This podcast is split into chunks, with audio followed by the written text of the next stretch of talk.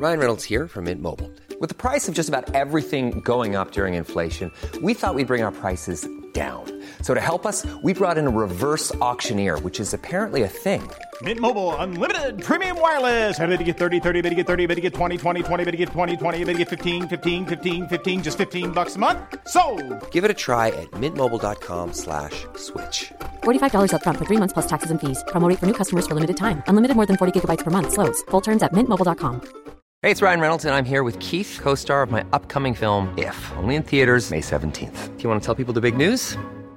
All right, I'll do it. Sign up now and you'll get unlimited for $15 a month in six months of Paramount Plus Essential Plan on us. Mintmobile.com slash switch. Upfront payment of $45 equivalent to $15 per month. Unlimited over 40 gigabytes per month. Face lower speeds. Videos at 480p. Active Mint customers by 531.24 get six months of Paramount Plus Essential Plan. Auto renews after six months. Offer ends May 31st, 2024. Separate Paramount Plus registration required. Terms and conditions apply if rated PG.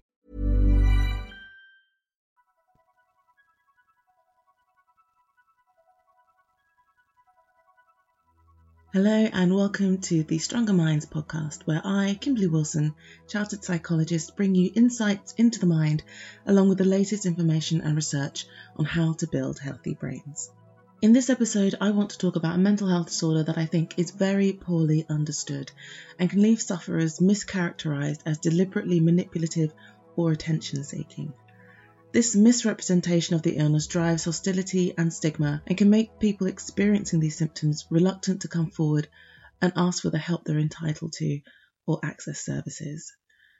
I'll be talking about borderline personality disorder, which in the UK is also known as emotionally unstable personality disorder. And in the two accompanying episodes, I speak to two people who are living with this diagnosis so that you can benefit from hearing from them telling their own stories. In preparing for this episode, I asked you guys whether you had any questions, and I was overwhelmed by the response. I received over 30 different questions, plus some repetition, and I guess I didn't realize how many of you were either struggling with this yourself or concerned about loved ones.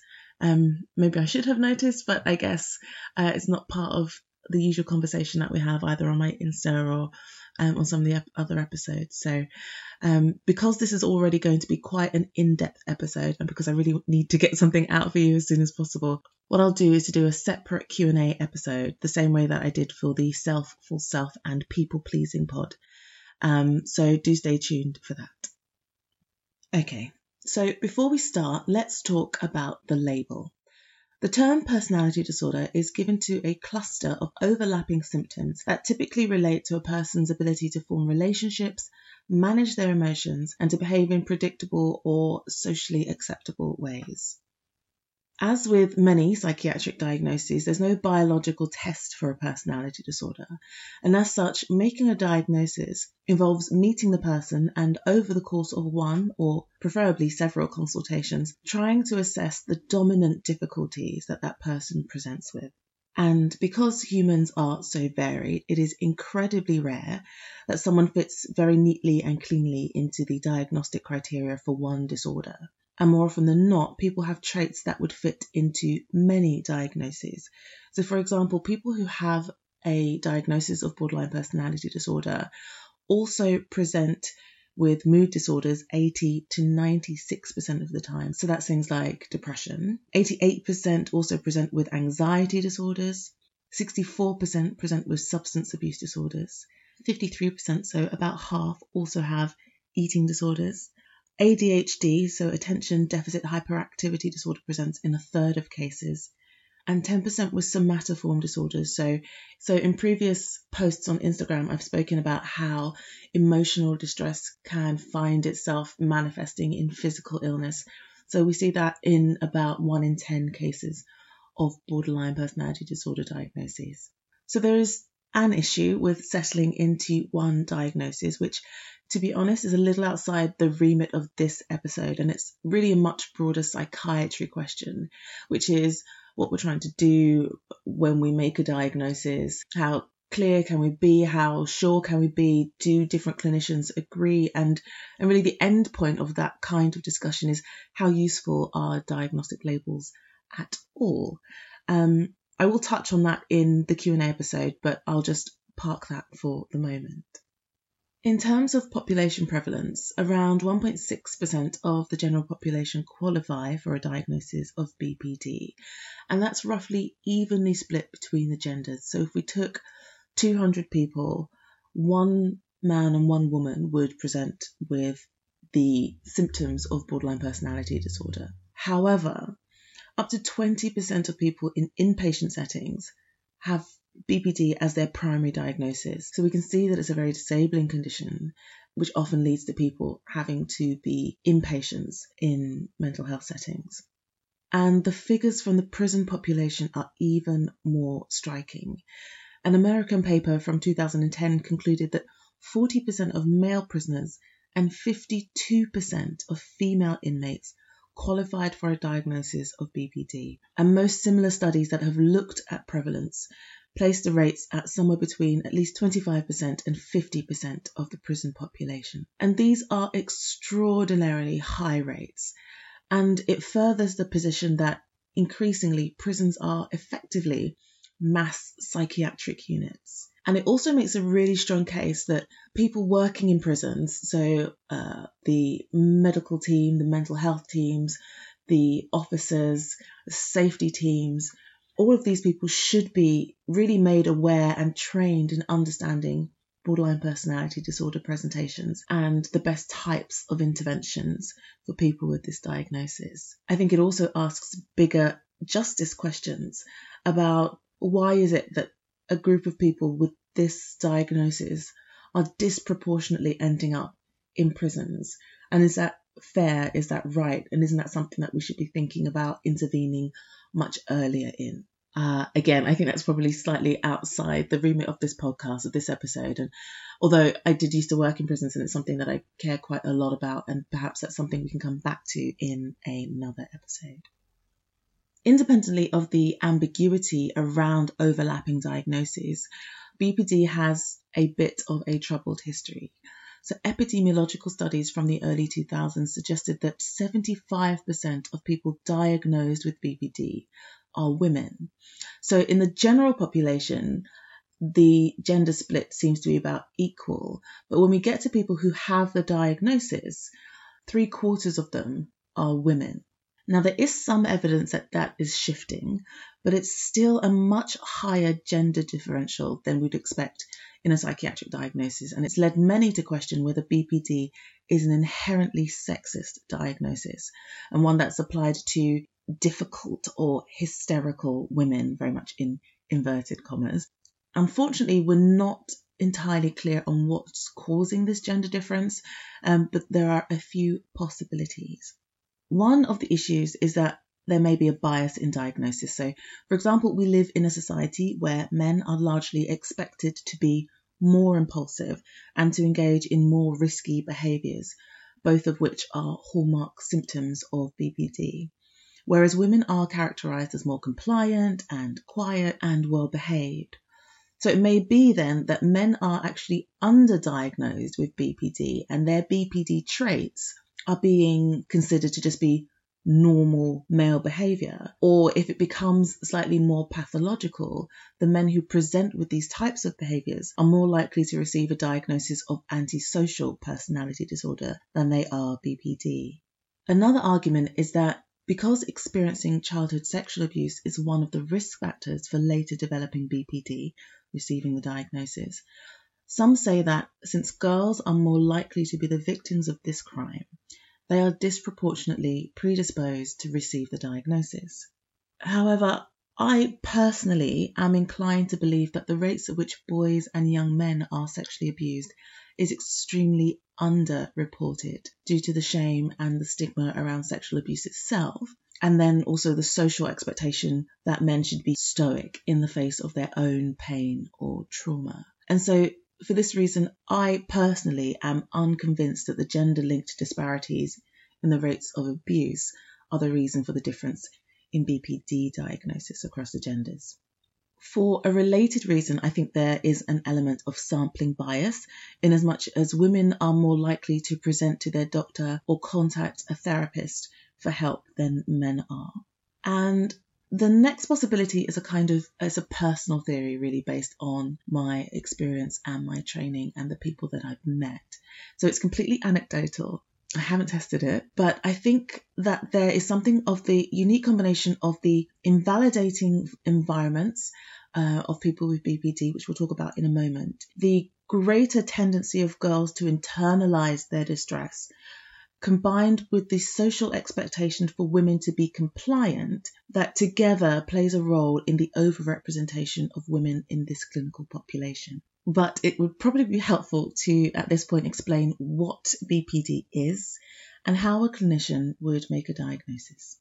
Borderline personality disorder received its name from an early observation that people with this diagnosis lived at the borderline between neurosis and psychosis. And this is not as alarming as it sounds. So, in the psychoanalytic tradition, neurosis is a term that's used to describe psychological distress that is not associated with any loss of connection from objective reality. And sometimes people will still use the term neurotic to describe themselves or other people who are a bit intense or, or quite anxious. Common examples of what used to be more commonly called neurosis include things like like anxiety, irritability, obsessions, compulsions, perfectionism. So essentially the common mental health conditions and disorders as we'd know them today.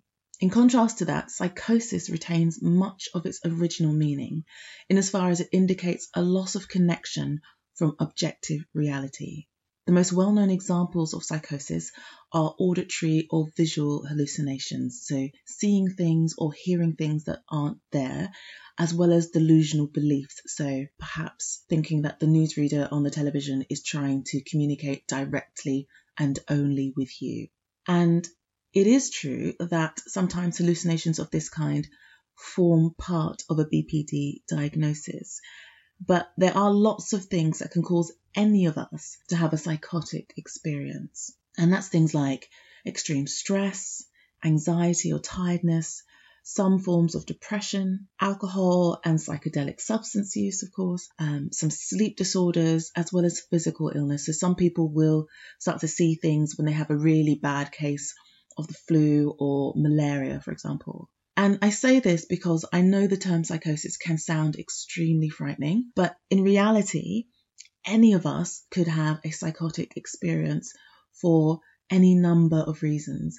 And if we do, it's more likely to be a transient phenomenon than a sign of a long term or lasting issue. So, to say that people with BPD were at the borderline of neurosis and psychosis was to describe that Often there is intense anxiety, depression, and low self esteem present, as we spoke about just earlier on. But also that people with this diagnosis can behave as if their internal thoughts and beliefs are external objective truths. So let me give you an example.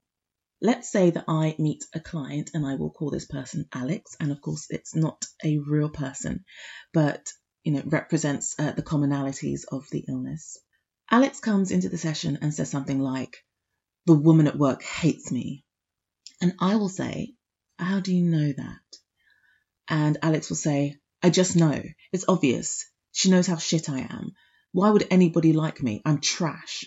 And in Alex's mind, there's no room for the possibility that this is just something they believe or have told themselves. In this way, they've made their internal reality an external truth, which is part of what we see in psychosis. So that, that's the description of the borderline experience.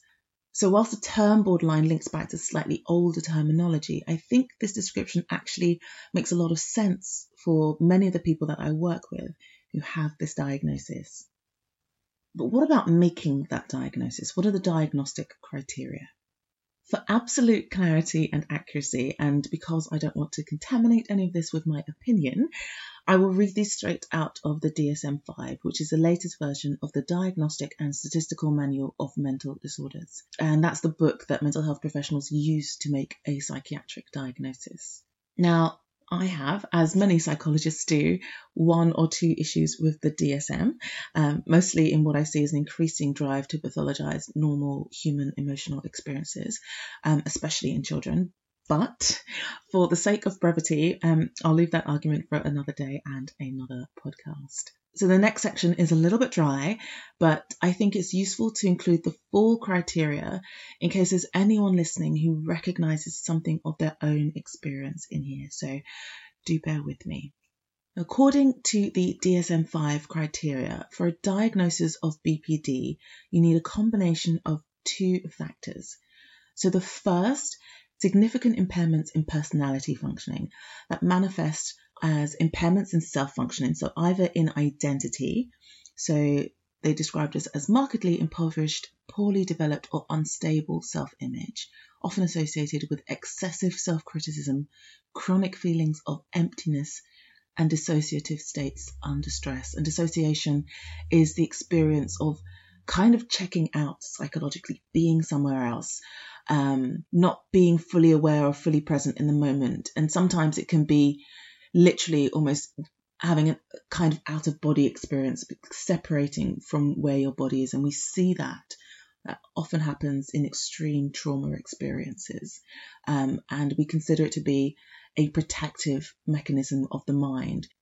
Uh, the other possibility for personality dysfunction is in self direction. And it says here instability in goals, aspirations, values, or career plans. Um, and to be honest, uh, I know a lot of people who don't have a diagnosis of anything who feel like that. Um, the second part of the criteria for a diagnosis are impairments in interpersonal functioning. So we spoke about personality functioning. So you, there's also impairments in interpersonal functioning. And that can manifest as difficulties in empathy, so compromised ability to recognize the feelings and needs of others, associated with interpersonal hypersensitivity, so being prone to feeling slighted or insulted, perceptions of others selectively biased towards negative attributes or vulnerabilities. And the other part of interpersonal dysfunction are in intimacy, so intense and unstable and conflicted close relationships marked by mistrust, neediness, and anxious preoccupation with real or imagined abandonment.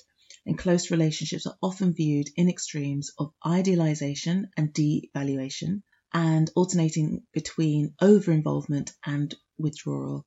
So, really, I describe this when I'm talking to people as uh, not knowing what distance is safe. So, sometimes close feels too close, and then sometimes separate feels isolating and as if the person has, has been left and abandoned. The diagnostic criteria continues and describes pathological personality traits in the following domains. So, negative affectivity characterized by emotional lability, so emotions that go up and down, unstable emotional experiences, and frequent mood changes, emotions that are easily aroused, intense, and or out of proportion to events and circumstances. Anxiousness, intense feelings of nervousness, tenseness, or panic, often in reaction to interpersonal stresses, so things that come up in relationships. Worry about the negative effects of past unpleasant experiences and future negative possibilities. So, really worrying that the bad things that have happened to you in the past have tainted or corrupted your opportunities in the future. Feeling fearful, apprehensive, or threatened by uncertainty, fears of falling apart or losing control, fears of rejection by and or separation from significant others associated with fears of excessive dependency and complete loss of autonomy. So that's that distance thing. So when you feel close to someone you start feeling that you've lost all of your autonomy all of your agency you're being smothered your, your identity is going to disappear. And so needing to pull away but then pulling away and thinking well now i'm all by myself i'm completely alone everyone's forgotten about me. I've been completely abandoned and nobody cares about me. And so not knowing what's a safe and healthy distance for oneself, but also in a relationship. The criteria continue. Depressivity, so frequent feelings of being down, miserable and or hopeless. Difficulty recovering from such moods. Pessimism about the future, pervasive shame, feelings of inferior self-worth, thoughts of suicide and suicidal behavior disinhibition characterized by impulsivity, acting on the spur of the moment in response to immediate stimuli. So, this is really that instant reaction to an event that happens. So, not no space for stopping, thinking, contemplating. It's just immediate response to a stimuli. Acting on a momentary basis without a plan or consideration of the outcomes. Difficulty establishing or following plans, a sense of urgency and self harming behavior under emotional distress. Risk taking, engagement in dangerous, risky, and potentially self damaging activities, unnecessarily and without regard to consequence. Lack of concern for one's limitations, and denial of the reality of personal danger. So, really, to me, this says someone who doesn't really know how to look after or protect themselves. And I know I said I wouldn't bias this with my own opinion, but I'm sorry, I can't help myself. Um, but I continue. Antagonism characterized by A. Hostility, a persistent or frequent angry feelings, anger or irritability in response to minor slights and insults. The impairments in personality functioning and the individual's personality trait expression are relatively stable across time and consistent across situations. So that's saying that all of these difficulties that they've described are persistent. It's not just with one person or in one particular circumstance or situation, but across relationships and across situations. The impairments in personality functioning and the individual's personality trait expression are not understood as normative for the individual's developmental stage or social cultural environment. So it's not that this person is being risky just because adolescents tend to be more risky or just because this particular population is more prone to risky behavior, for example. And the impairments in personality functioning and the individual's personality trait expression are not solely due to direct physiological effects of substance such as um, such as drug abuse or medication, or a general medical condition such as uh, injury. okay, so those are all of the diagnostic criteria. And what they describe are problems with one's own sense of identity, combined with problems relating with others. And of course, we would expect those things to be connected. It would be incredibly difficult to interact with others in a consistent way if you don't feel you have a clear sense of who you are or your own value. I will go on to explain my conceptualization of what these criteria, these symptoms mean in relation to what we know about the histories of many of these clients and patients. Um, so those are the diagnostic criteria, but what are the causes? There are understood to be a number of factors that combine to give rise to the set of symptoms that together form borderline personality disorder. Brain imaging studies indicate that people with this diagnosis have different patterns of activation in the amygdala, which is the threat recognition area of the brain. And this difference seems to be reflected in trials where people with BPD are more likely to incorrectly attribute hostile emotions such as anger and disgust to neutral faces. So in these sorts of trials, what they do is to get uh, groups of people, uh, some people without a diagnosis, some people with a diagnosis of, of, of many different conditions, but in this case, of course, borderline personality disorder, and they will show them uh, images of people's faces. And some people will clearly have one set of expressions on their face. So people will be clearly happy if they're seen smiling or laughing, or clearly sad if their mouth is turned down and their eyebrows are turned down. And then there will be a series of neutral faces. And what we see in these trials is that people with a diagnosis of borderline personality disorder are more likely to say that those neutral faces are angry or hostile or condemning. So this suggests that people with a BPD diagnosis both anticipate and see more hostility in the world around them. And when working with people, I describe this as their hypervigilance.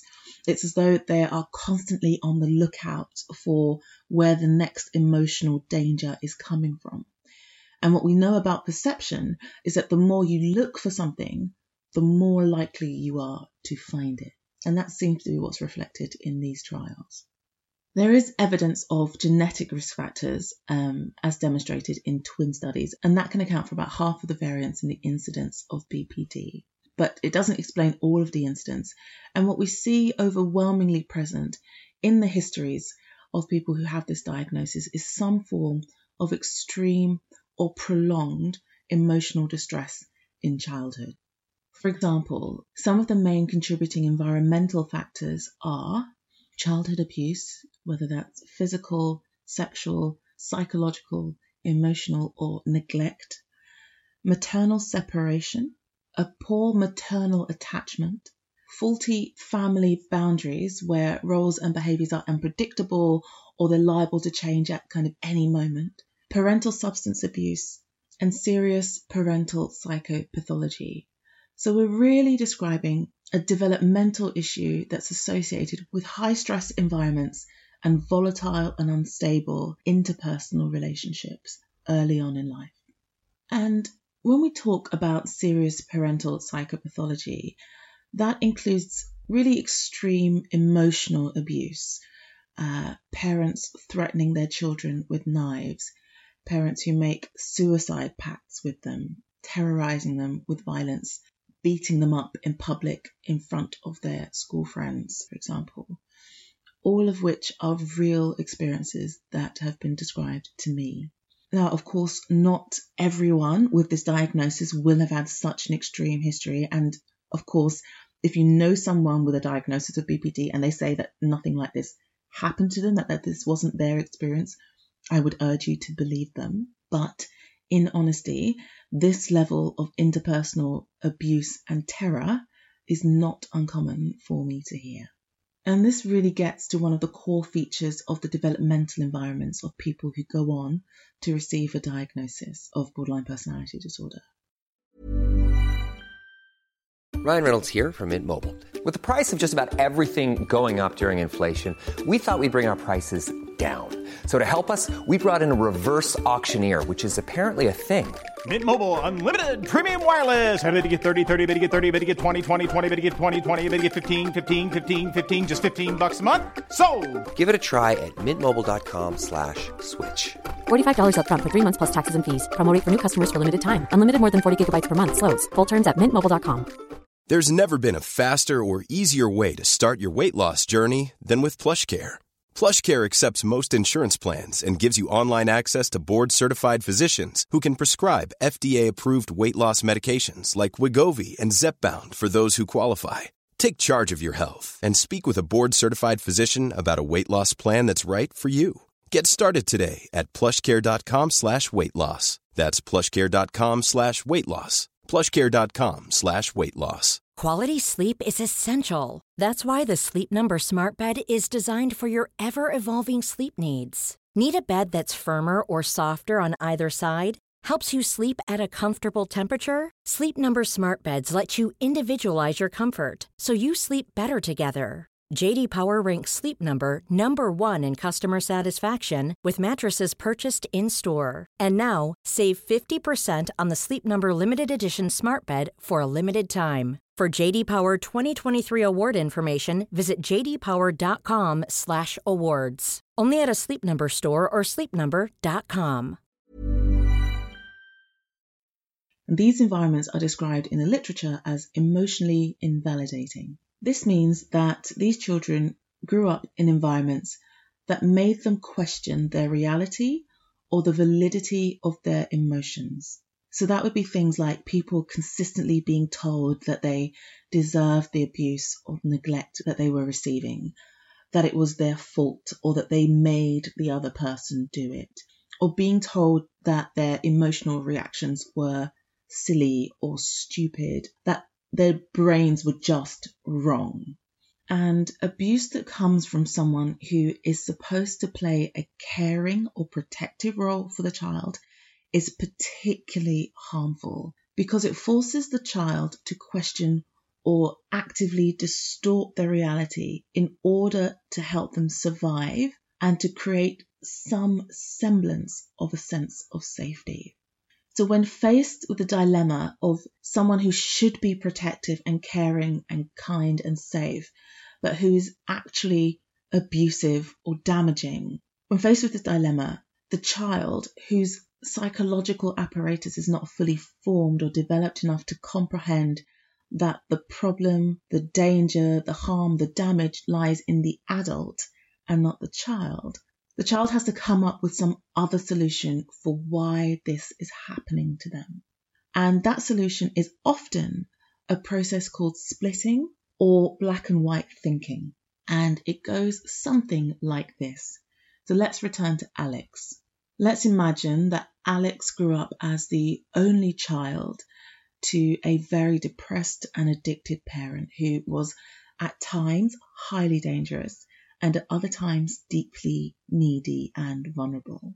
So Alex was locked in this push and pull relationship with their parent, needing their love and being terrified of their moods and unpredictable violence. At times, the parent would break down and Alex would need to care for them. And these were the moments in which Alex was both the most safe because the parent was temporarily subdued and the most vulnerable because there was no functioning adult in the house. So as a child, Alex's internal world felt something like, I rely on this person for my survival. They are the only thing I know and I love them because this is the child's experience of the parent. But this person is terrifying and dangerous and frightens me. However, psychologically, being able to see a situation or a person as shades of grey, as both good and bad, both loving and cruel, is actually quite a mature position that takes a few years and the right conditions to arrive at. So instead, as a child, Alex is forced to separate the good from the bad. And psychologically, that looks like something like my parent is good and I am the cause of all the problems. If I could just be better, everything would be all right. I must be terrible. I must be an awful person to make other people want to treat or hurt me like that. So you can see that splitting really describes that separation between the good and the bad, um, an all or nothing approach to the self and also to the world.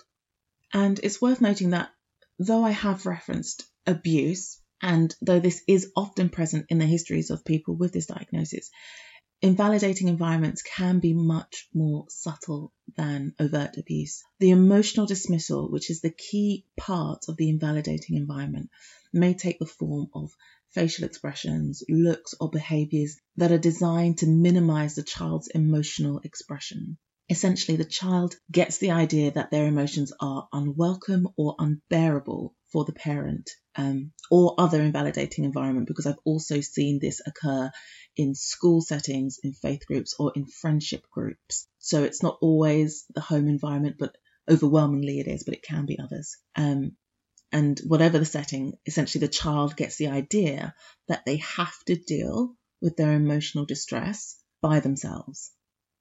However, really the cruel injustice of that situation is that we learn to manage our own emotions by initially having someone else help us to do it. And it's the process of internalizing repeated experiences of kindness and understanding that helps us to learn how to soothe ourselves later in life. So there is this double whammy of not having your emotional needs attended to in the first place, and therefore not learning how to take care of your emotions yourself later in life. And this is why we see a lot of the externalizing behaviors in BPD, where there is an incredibly high comorbidity of self harming behaviors. Now, there are lots of theories about the development and functions of self harm. In my experience, the function of the behavior is really dependent on the person and their own developmental experiences. Um, so, some examples that I've come across. For some people, they grew up in environments that were actively hostile to emotions, such as those in which emotions were considered a weakness or where depression isn't real. You know, you just need to pull yourself together, or or the messages, you know, I had a difficult time and I didn't let it stop me, etc., etc. In these environments, often the only, in inverted commas, real or acceptable pain or injury is a physical one. And so people come to very, very much unconsciously, but they come to link deserving care only with having a physical illness or injury. So for some people, self harm may be an unconscious adaptation that emerges as a means of getting some care from an invalidating environment. For others, there is a way in which emotional pain feels much harder to address than a physical pain. So, you know, if you graze your knee, you can ice it, you can bandage it, you can stay off it.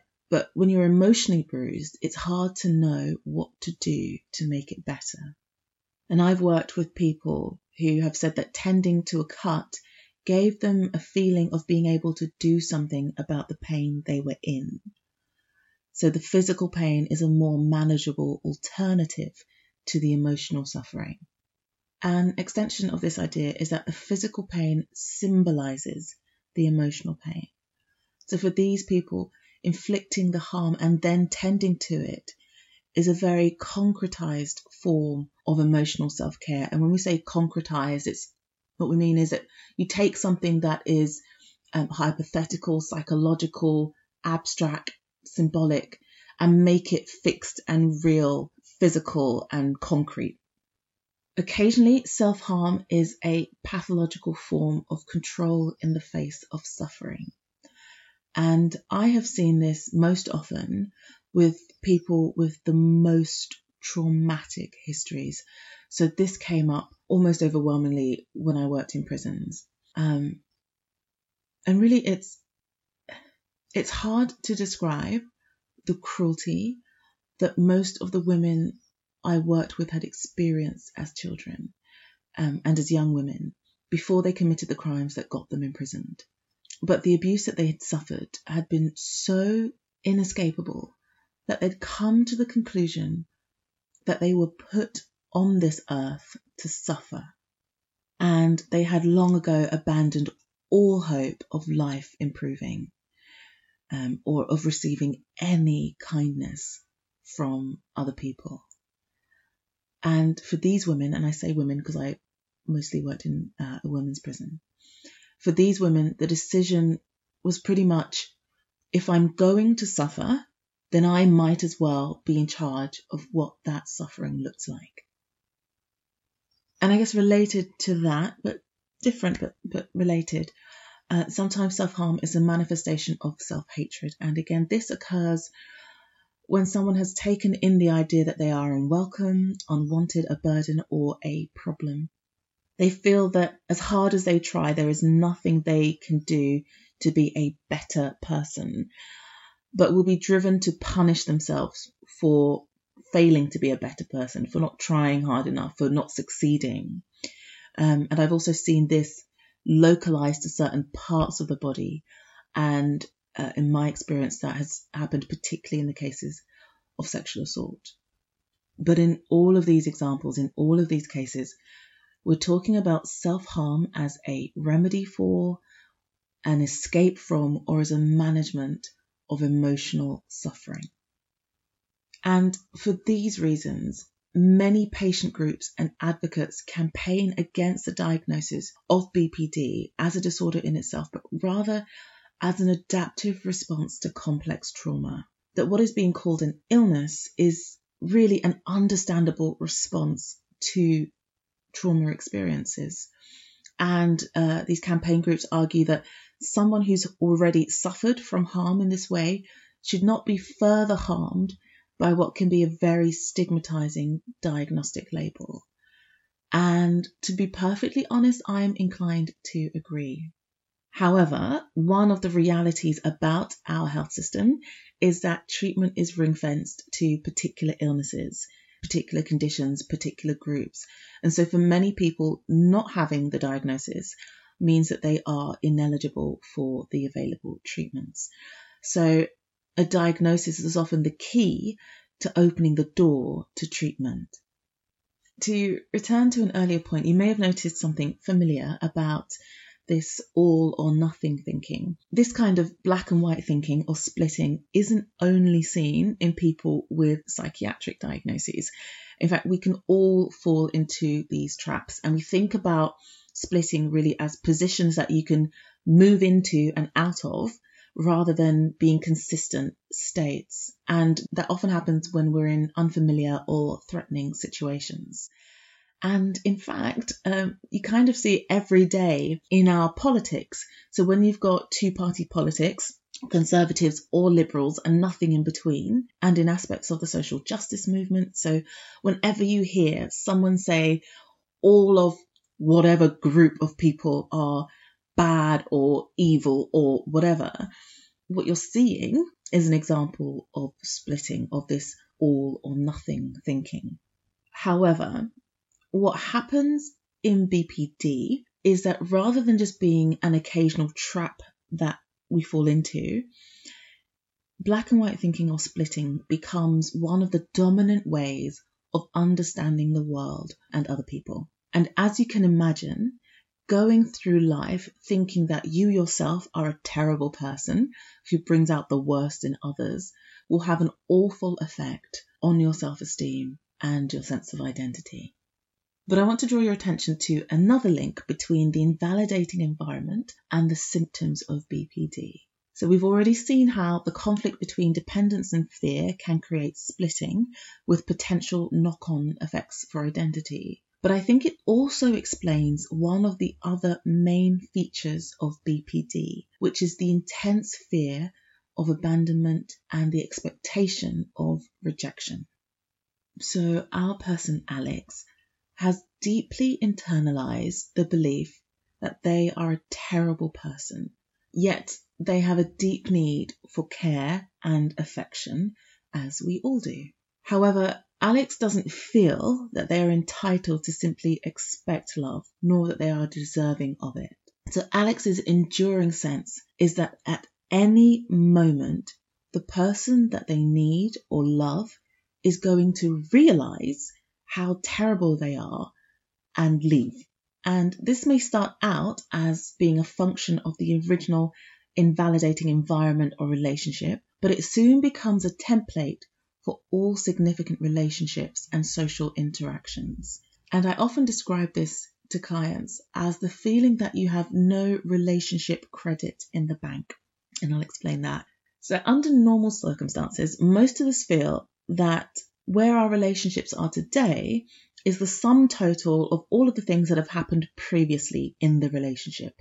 So if you've been dating someone for, say, two years, your relationship is a combination of all the positives plus or minus the negative experiences that have occurred during the entire course of those two years. So maybe you have an argument about the tidying up today, but that doesn't really make much of a dent in the credit of all of the good experiences that you've had as a couple. And therefore, you don't panic that an argument about the dishes is going to cause the other person to end the relationship, pack their bags, and leave. However, for someone with a diagnosis of BPD, they feel as if they have not built up any credit whatsoever. And they live every day of their relationship at zero or even minus, you know, that they're almost lucky to be there. And so they're constantly worried that any negative thing that they do will send them into the red, causing the other person to leave them. So let's say that Alex has an argument with their partner about the dishes. Now, whereas the partner maybe just needed to blow off some steam, they'd had a rough day and it kind of just sparked in this argument about the washing up, and they don't think twice about it, Alex thinks, well, you know, this is it. This is the thing. I knew it would happen. So remember that hypervigilance, that expectation that something bad was going to happen. So in this circumstance, Alex thinks that this is the thing. You know, finally their good luck has run out and the bad thing they were expecting has caught up with them. And then, because Alex has rarely, if ever, had that developmental experience of someone reassuring them that things will be okay, Alex is unable to self soothe, which is just a way of saying bring themselves back to baseline, you know, calm themselves down, rationalize, look at the balance of the rest of the relationship. Because, of course, Alex is at zero or minus and there is no credit accrued. And because Alex tends to see things in extreme black and white ways, this can trigger a spiral that goes something like, that's it, you know, I finally I, I fucked it up, it's over, everything is gone, I've lost everything. And because Alex tends to see their beliefs as concrete facts, this thought becomes, I'm garbage and now I've lost them and I'll never find anyone else who will put up with me. What's the point? I want to die. And that's not an exaggeration. These are the kinds of streams of consciousness and internal dialogue that clients will describe to me. And in this way, something that seems as innocuous as a tiff about the dishes can become a crisis for someone in that BPD spiral. And it's this rapid trajectory into the abyss, which is why people with this diagnosis can often be unfairly maligned as attention seeking, as melodramatic, or as manipulative. Because it can be very hard for someone on the outside to see how a small disagreement about something tiny or even, you know, seemingly meaningless can genuinely lead to suicidal ideation. But hopefully you can see how it's really this combination of psychological traits and habits linked to a previous history that locks together in the most negative way to take someone from fine to crisis in a matter of minutes. And also, hopefully, that gives you some clarity to another of the common characteristics uh, from the criteria that I described earlier on, which is an emotional response that feels out of proportion to the event. What I'm trying to demonstrate is that when you understand the psychological habits and the environmental conditions in which they developed, the symptoms of BPD become much more understandable. And once you understand something, you are in a much stronger position to intervene.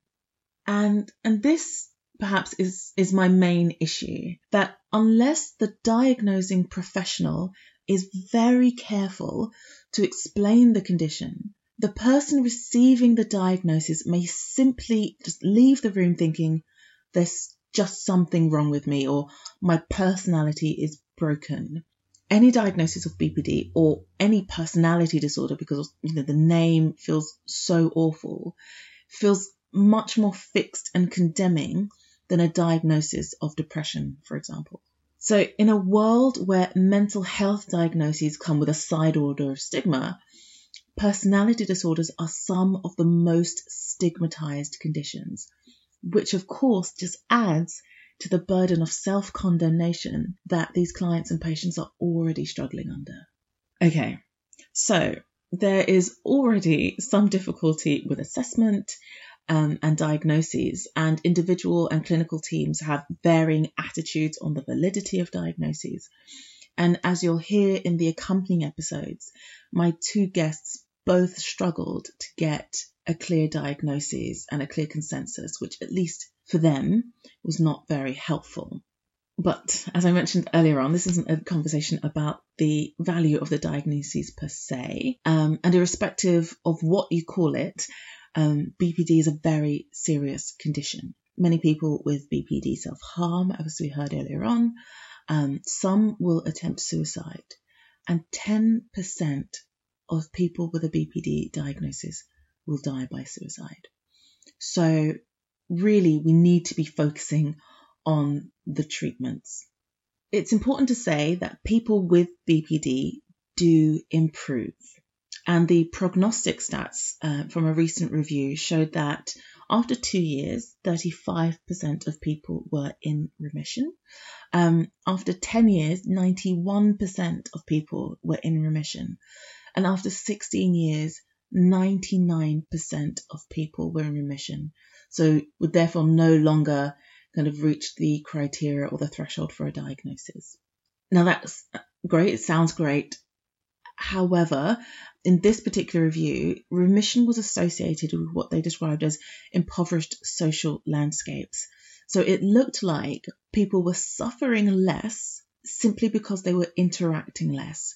They were avoiding interpersonal relationships rather than improving their interpersonal skills people who got better faster did so if they didn't have a comorbid diagnosis, which, as we saw earlier on in the overlapping diagnoses, is incredibly rare not to have a comorbid diagnosis. Um, if they didn't have a history of childhood sexual abuse, if there was no history of family drug or substance abuse, if they were still functioning, so if they were still able to attend school or to work, um, you know, so to have a normal aspect of their lives, um, and if they were under 25. So, in terms of treatments, although medication is used to treat the associated mood disorders, so things like anxiety and depression, there isn't a licensed drug treatment for borderline personality disorder. And for my money, that makes sense because I think what we're talking about is a response to trauma, and there isn't really a way of medicating trauma. But I digress. The main treatment protocol for BPD is psychological therapy. And in the last 30 years, two specialist treatments have been developed to treat BPD, and they are dialectical behavior therapy or DBT and mentalization based treatment, which is MBT. I trained in dialectical behavior therapy about 10 years ago. Um, and DBT, which was developed in the late 80s, early 90s by Marsha Linehan, is a specialized modular treatment for working with people with a diagnosis of borderline personality disorder. And it combines CBT, cognitive behavioral therapy, um, lots of abbreviations today, and mindfulness. And the basic idea is that the mindfulness helps to interrupt the spiraling process, um, like I outlined with Alex, and that the CBT and skills training elements help people to improve the quality of their interpersonal relationships so that there's more reality testing of their beliefs and more asking for the care they need and the kind treatment they deserve. Um, DBT treatment is quite resource intensive because done properly, it includes patients having weekly group and individual therapy, a therapist consultation team, plus patients having access to therapists out of hours for additional phone coaching. I mentioned that DBT is modular, and the modules are mindfulness to help people to better tolerate powerful emotions and to help them stay present and to not dissociate in the face of difficult feelings, um, especially those that come up in the course of treatment, because that is what happens when you attend therapy. Difficult things come up distress tolerance to improve the daily management of painful feelings and increase self soothing, emotion regulation to limit the frequency or intensity of emotion experiences, and the final module is interpersonal effectiveness skills to help enhance the quality of their relationships. The full cycle of DBT takes 24 weeks, and clients ideally may repeat the cycles until they feel ready to stop. In the UK, uh, psychologist and psychoanalyst Peter Fonagy and Anthony Bateman developed mentalization based treatment. MBT is again an integrated form of treatment for BPD, which combines psychodynamic psychotherapy, CBT, and some skills training. The underlying assumption in MBT is that people with this diagnosis make incorrect judgments about the beliefs, intentions, and feelings of others, and then act on those assumptions without testing their validity. So, back to that clinical trial I mentioned about the assumptions about neutral faces. And this drives the states of fear, panic, and anxiety and the impulsive behavior seen in BPD. So, addressing this is aimed at reducing self harm and suicidality and in trials, both sets of treatments have been shown to be effective at improving the quality of life of people with a BPD diagnosis. Both of these types of intervention require specially trained therapists and then the time and facilities to facilitate groups and the additional support. And as such, there is a huge issue, at least in the UK, over access and availability of treatment. If you are lucky enough to have a DBT service in your area, waiting lists are often at least six months long. A potential alternative is to find a DBT trained therapist. So if you go into the counselling directory, therapists who have been trained in DBT will often tick it as one of their specialties. And though you won't be having the full DBT treatment protocol, especially trained therapists will be able to help you to understand the nature of your symptoms. And they themselves will be familiar with the presentation, the risks, the symptoms and some of the difficulties that can emerge during the therapy process. Outside of this, people with this diagnosis will often be managed with a combination of GP treatment, perhaps medication for any comorbid diagnoses, uh, therapy, and contact with their local CMHT. Uh, that's the community mental health team. Okay, so I think we are around an hour in, so I will wrap this up here. I think I answered most of the questions about the characteristics of the illness that came in um, on Instagram, so thank you for that. Those of you who asked me about my opinions, comparisons with other illnesses, traits, that sort of thing, I'll address those in the separate Q&A episode to follow. For now, I would love you to please go and listen to Brian and Rosie's stories because I think it's so important to give voice to the people who are actually living these experiences. As ever, these issues are complicated, psychiatric diagnoses are highly debated, and things vary from case to case. But I wanted to do this episode because I think BPD is very misunderstood, almost by everyone, by the general public, by uh, partners or friends of people with a diagnosis, and often by people with a diagnosis themselves. And I think it does a great disservice to people with this diagnosis who often spend much of their time existing in states of fear, you know, near terror and kind of self hatred, really. And I appreciate that some of the symptoms of BPD can be difficult for friends or partners or colleagues to understand. But I hope that this episode has made the case that this is a group of people really deserving of compassion, as we all are, and maybe a greater attempt at understanding. No, it's not up to loved ones to take the place of professionals if a relationship is actually harmful, then no, you shouldn't stay in it for the sake of trying to heal the person with the diagnosis. And access to treatment, of course, is hugely important. But more generally, we can all make life a little less scary for each other. If you are someone with a diagnosis, I only hope that I have done justice to at least a part of your experience. If you have found this episode helpful, please do share it. It's not something that I think gets enough airtime, and hopefully, this episode will help to clarify things for a lot of people. Thank you to everyone who has left a kind review about the podcast. I really appreciate it. And as ever, you can find me on socials at Food and Psych. That's F O O D A N D P S Y C H. And until next time, I wish you the very best of health.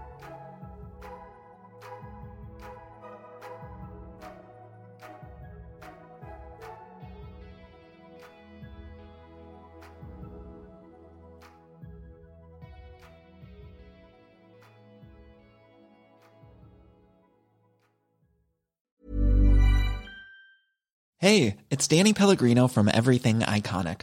Ready to upgrade your style game without blowing your budget? Check out Quince. They've got all the good stuff shirts and polos, activewear, and fine leather goods, all at 50 to 80% less than other high end brands. And the best part? They're all about safe, ethical, and responsible manufacturing. Get that luxury vibe without the luxury price tag. Hit up quince.com slash upgrade for free shipping and 365 day returns on your next order. That's quince.com slash upgrade. Hold up. What was that? Boring. No flavor. That was as bad as those leftovers you ate all week. Keke Palmer here, and it's time to say hello to something fresh and guilt-free. Hello Fresh. Jazz up dinner with pecan-crusted chicken or garlic butter shrimp scampi. Now that's music to my mouth. Hello Fresh. Let's get this dinner party started. Discover all the delicious possibilities at hellofresh.com.